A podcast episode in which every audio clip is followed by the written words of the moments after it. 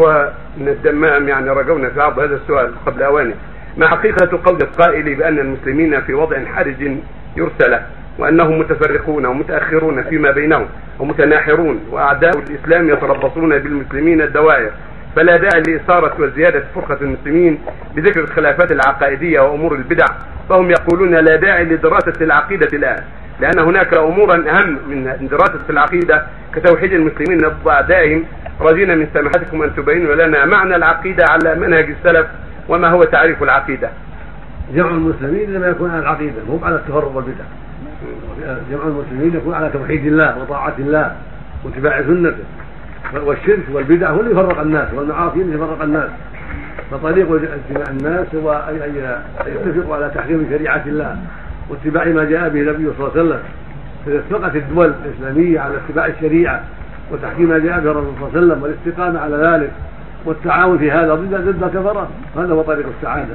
وهذا طريق الجمع والعقيدة الصحيحة هي التي درج عليها الرسول صلى الله عليه وسلم وأصحابه في توحيد الله والإيمان به وباسمائه وصفاته والاستقامة على دينه وتنفيذ أوامره وترك نواهيه وتحكيم شريعته والتحاكم إليها ونبذ ما خالفها. هذه منهج السنة والجماعة.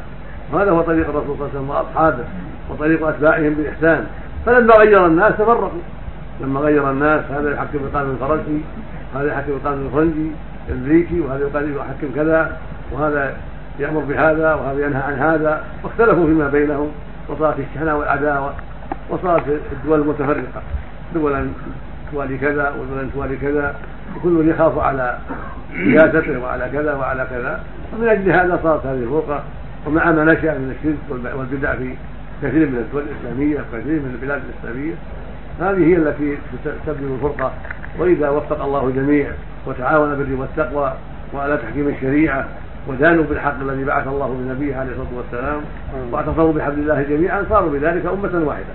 واستقام أمرهم وهابهم عدوهم نسأل الله لجميع الهداية. نسأل الله يرده للصواب.